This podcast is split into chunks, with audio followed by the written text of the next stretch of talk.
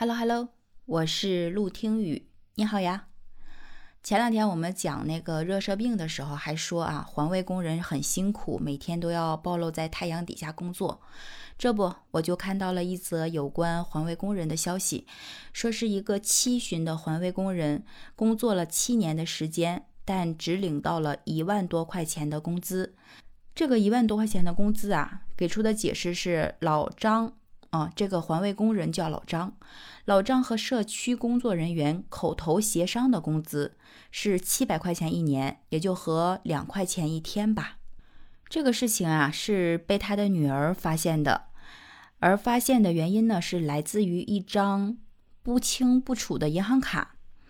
怎么回事呢？这个张女士就说哈，这个张女士是老张的女儿。说，二零一八年的时候呢，他的父亲在外打扫卫生的时候发生过一起车祸。事后呢，当地的社区人员呀，就将一张弟弟名字办理的银行卡交给了父亲。给的时候呢，说是一张废卡。后来呀，又告知说在卡里打了六千块钱，而且密码也是由社区人员告知的。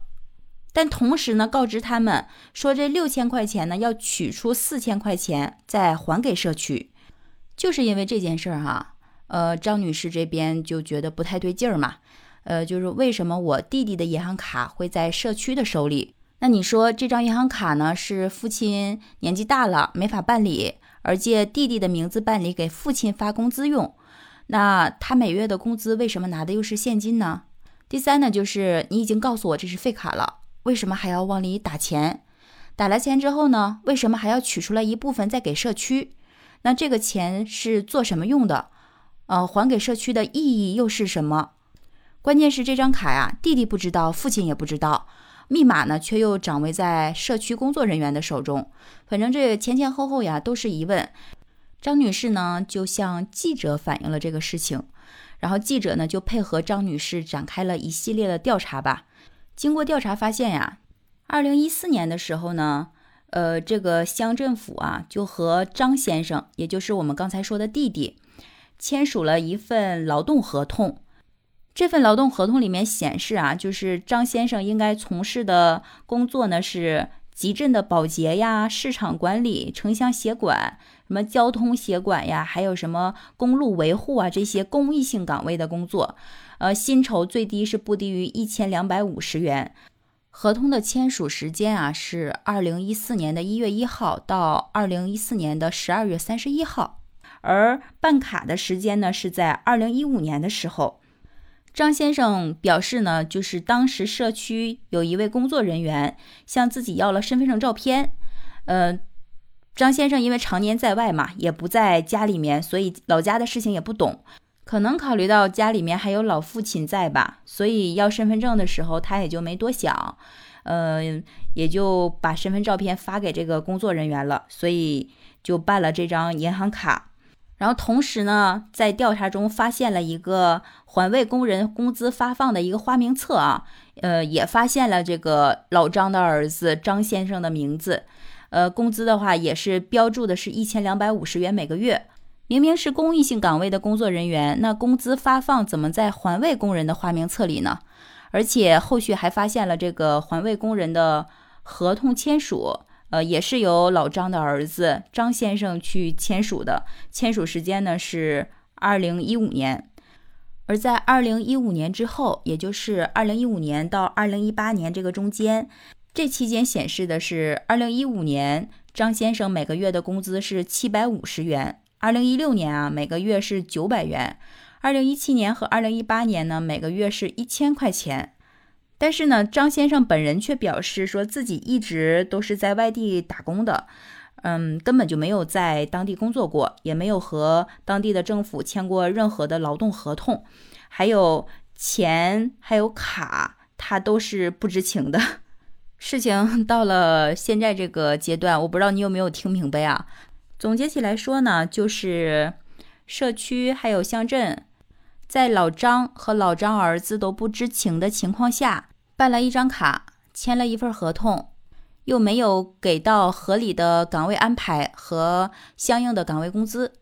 那这个事情就得向操作人去要一些说法了嘛。最后呢，镇相关负责人给出的结果就是对这个操作人已经做了处分。处分的结果呢，就是说这个工作人员，这个操控的人 套工用工，而且呀，镇里面的负责人员也说了，确实是社区工作人员利用呃老张儿子的身份信息办理了一个失业证明，然后呢去申请了一个公益性的岗位，再用这个公益性岗位换来的补贴资金，用于呢其他岗位的工资发放。但是对于张家人提出的应该按照合同补偿老张工资这个事情，还是不予认可的，因为说是通过口头协议，并没有欠老人家的工资。事情的经过呢，就是这个样子了。但是呢，有网友和一些专业人士提出了几个重点问题哈。第一个呢，就是说老张和社区工作人员就是口头协商，工资是七百块钱每年嘛。这个事情是否符合国家的最低薪资标准？老张不懂，难道社区工作人员也不懂吗？然后第二个重点就是社区工作人员在未提前告知，呃，张先生，也就是老张的儿子啊，在这个情况下就私自以人家的名义去办理了银行卡，并存取款很长时间，这种行为又该负怎样的责任？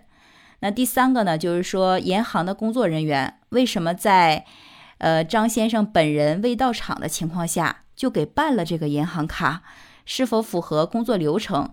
还有第四点，就是说社区工作人员，呃虚拟小张的职务，然后又冒名签署这个劳动合同，这个是属于什么行为？还有第五点，就是那已经界定为了套工用工嘛，又为什么拿不出证据？说你把钱分给其他的工作人员了，这些工作人员都是谁？社区这边呢，并没有给出公示，而且，呃，就于以上的事情，可能已经踩到了一些线。我们不是专业人士，也就了解一下，不给过多的评论。但是从我个人的角度，我就在想啊，呃，七旬的老人为什么要出去找这份工作呢？如果不找这份工作，是不是就什么事情都没有了？他找工作的目的是因为在家待着无聊，还是仅仅只是因为一点点生活费而已呢？但以上两点，不管因为什么，可能我们作为子女都会有一点点责任在里面。那当然，我们也有自己的小家，也有很多的压力。但是老人毕竟年纪大了，总是可以腾出来一些时间给他们一点关爱的。而且，如果真的只是因为生活费而已的话，我觉得一年七百块钱应该很少有人不能解决这个事情。那希望我们所有的老人都能够安享晚年吧，不要再遇到这么让人觉得心酸的事情。好了，我就分享到这里了。那你呢？你怎么看待这个事儿啊？期待你动动小手指，在我的评论区给我留言哟。喜欢我的话，别忘了订阅我的专辑《陆听》，我是陆听雨，拜拜。